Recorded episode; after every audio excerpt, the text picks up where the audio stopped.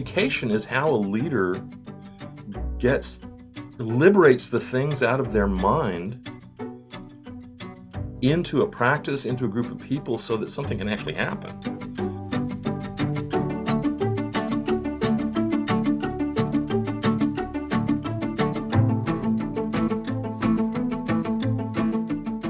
Welcome to the Inspiro Podcast, a podcast exploring personal growth, leadership, strategy, communication, and fulfillment. We are your hosts, Jason Luchtefeld and Bill Woodburn. I'm here as a dentist transitioning into a career to help facilitate individuals and their organizations towards a more fulfilling future. Hi there, I'm Bill Woodburn, and I'm a licensed professional counselor and licensed marriage and family therapist in Austin, Texas. I'm fascinated by the way people come together to solve problems, whether that's couples or families, dental practices, or organizations. We're going to be exploring a lot of topics, and for us to be able to be free to do that, I have to let you know that this is not intended to be dental advice or counseling advice.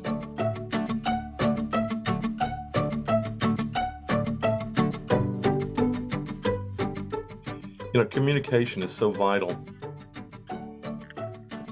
I'm reminded that uh, a few weeks ago, I was talking to someone from a dental practice, and they said uh, that the uh, the doctor owner uh, was a good leader. He just really didn't have very good communication skills. And my immediate reaction was like, that's like saying, uh, you know, he's a good dentist, but he's not any good with a handpiece. Communication is how a leader gets liberates the things out of their mind into a practice, into a group of people so that something can actually happen. And with without communication or, or with poor communication, then you know you're you're put in this very frustrating spot of having dreams, ideas, visions for the practice that you can't actually get any traction on. Yeah, I think you said a lot there we could unpack. And I think the first thing is what is communication? If we want to define the word itself as uh, two people having a conversation, but I think it goes deeper than that. I think there's also communication between things that are unsaid. There's there's nonverbal communication as well. Oh yeah. And so when we're talking about communicating, if we use your first example there of the leader that is a good leader but can't communicate, um, it'd be interesting to know more about what attributes were able to override a lack of communication and what made it poor communication mm-hmm. because it could be the person just gives orders and doesn't listen. It could be that they listen, but they never speak clearly.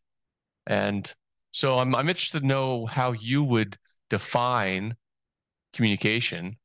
And then as we define it, what is what are some examples of poor communication and great communication? Let's start off with the very, very basic but I think really effective definition of communication. It's the ability to move an image from our head to somebody else's head. Oh, I like that. We, know, we can't read minds. Okay, that's that's that's not what human beings do. Uh, so we have to use words to build the imaging of the person's head. And ideally, ideally, what you end up with is some joint image that resides in both heads if you're a leader. I have a vision for this practice. I'm going to build that, I'm going to use words to build that vision in the heads of my team. My team will then respond to it, use words to build their role, their part in that, their emotional excitement in that in my head so I can add that to the vision.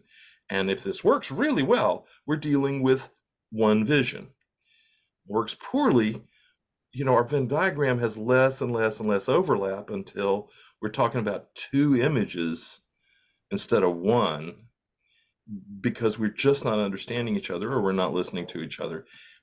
And those two images, or if you've got to practice with 10 people, you can have like 20 images going on in one discussion. How do you even deal with that as a leader? I mean, that's that's just chaos. You use a great example in a workshop I saw, and I've hijacked this since then for my own use. And that is you have two people talking about where they're going to meet. And so one person says, We're going to meet by the tree outside. And the other person says, Okay, great. Well, they walk outside and there's there's 10 different types of trees. The person speaking meant the pine tree, but the person listening went to the oak tree.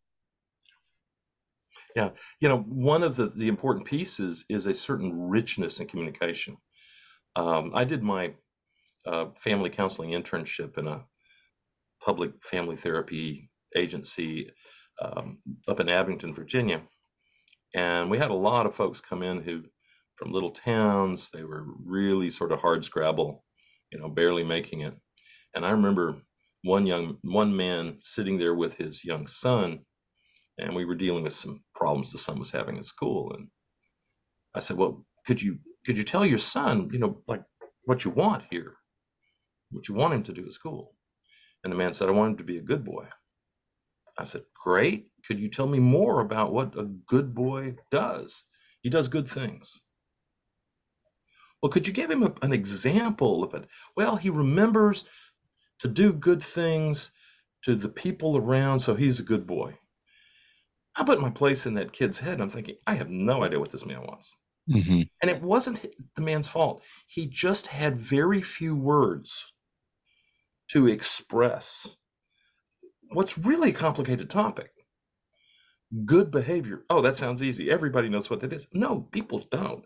Hmm. And then when we work up into a dental office with well educated, well trained people who have lots of ideas in their head, yeah, you're right. And by your example, you go outside and now there are hundreds of trees and everybody picks a different tree.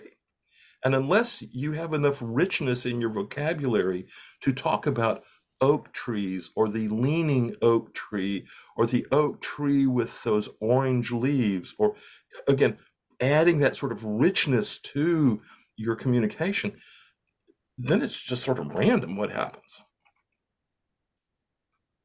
Yeah, that a little bit of a tangent, but I think related. So this is really valuable when we're talking about core values.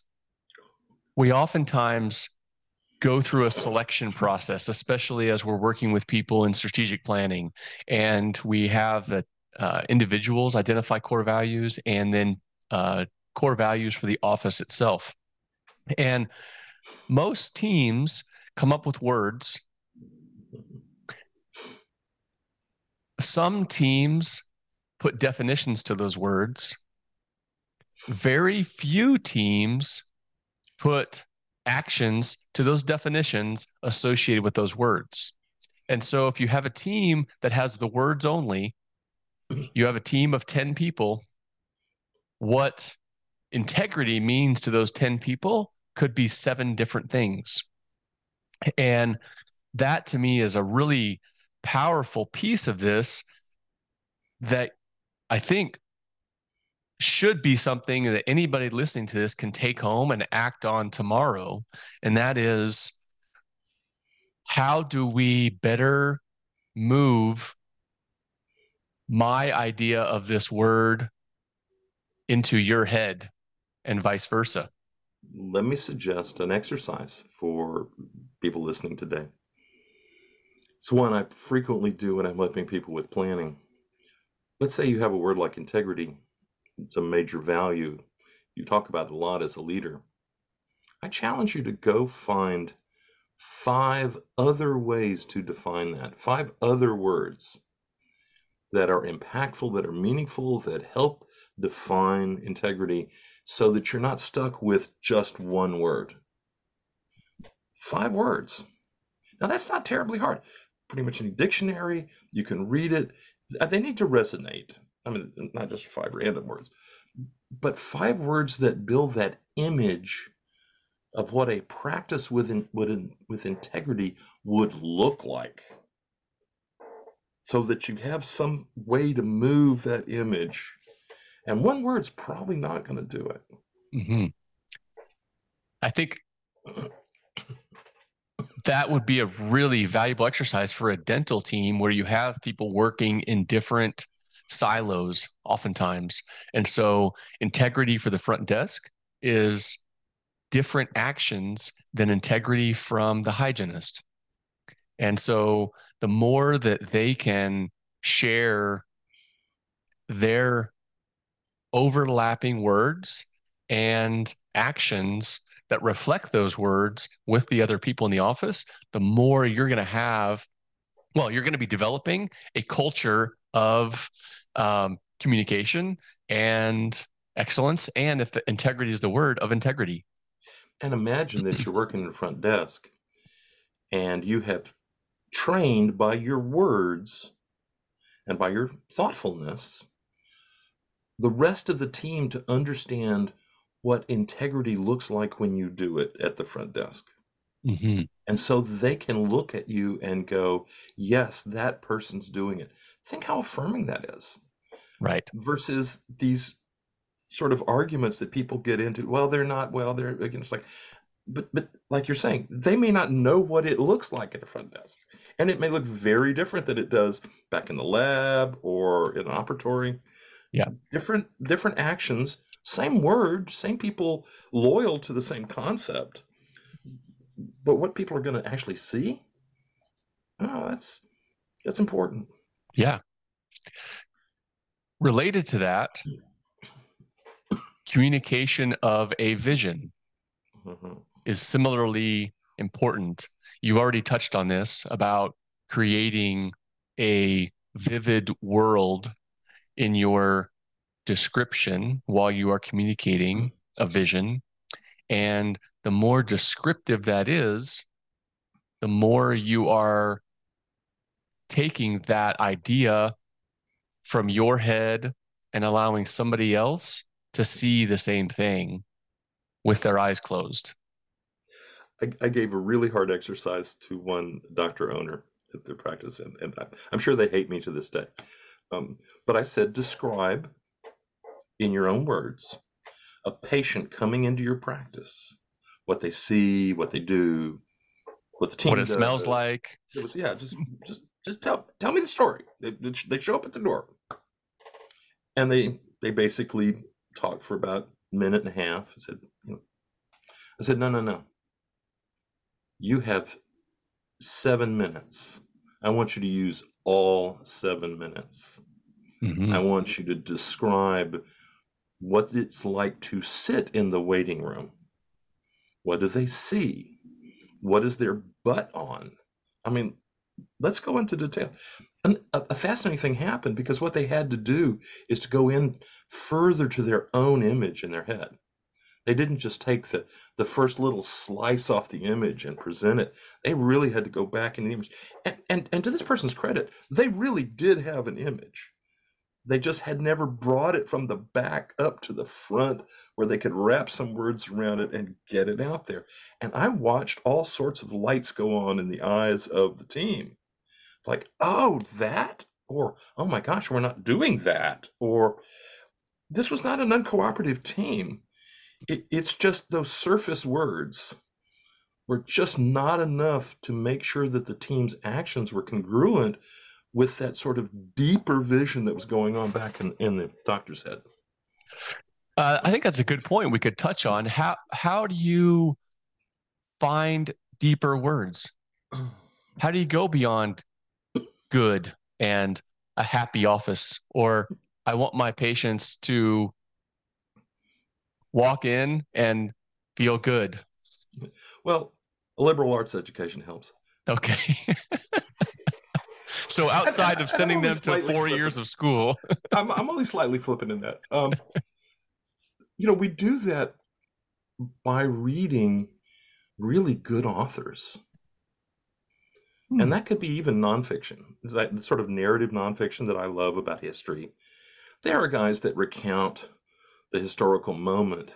But then there are people who use words to put you into that historical moment where you just feel like you walked in and you can just look around and see what's going on because their words are very careful.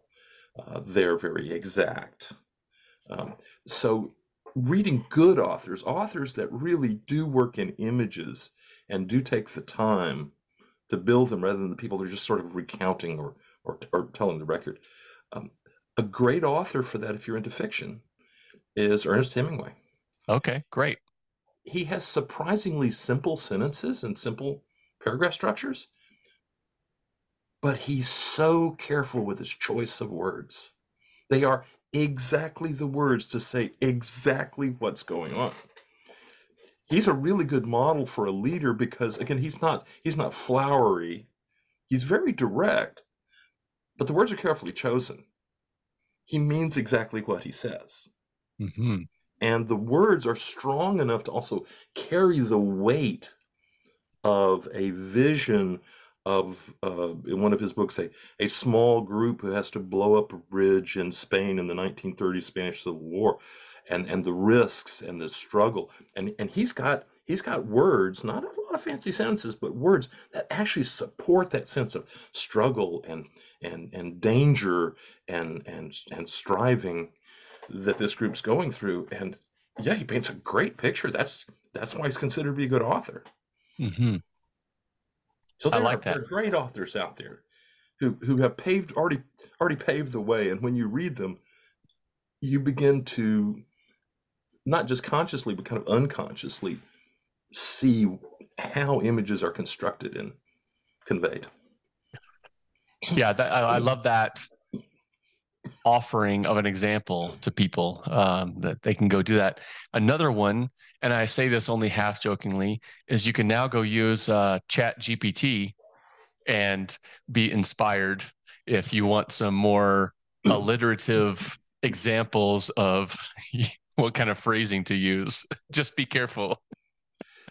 The other exercise that I really recommend, and people don't like it, and heck, I don't like it either, but I do it, is when I'm working on vision things, and I know I know I've got a vision in the back of my head somewhere, but I need to move it up forward.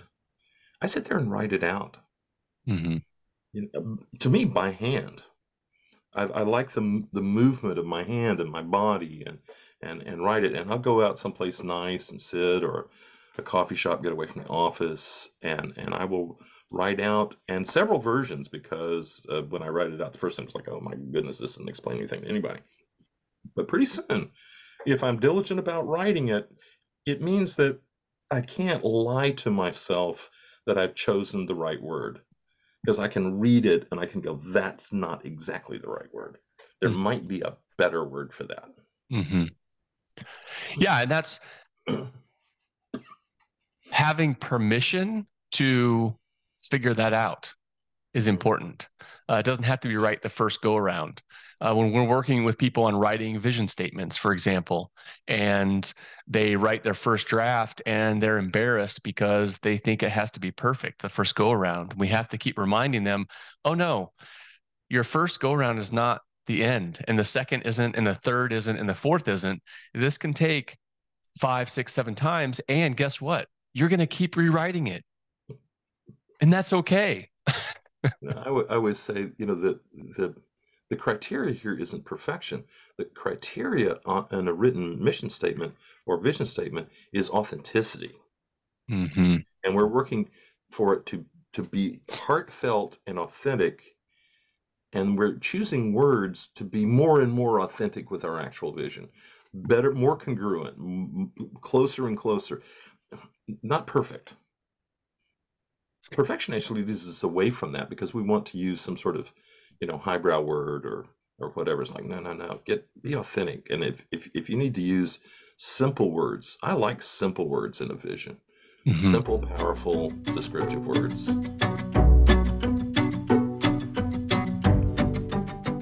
Thanks for listening. And tune in next time for the continuation of the communication discussion. Cheers.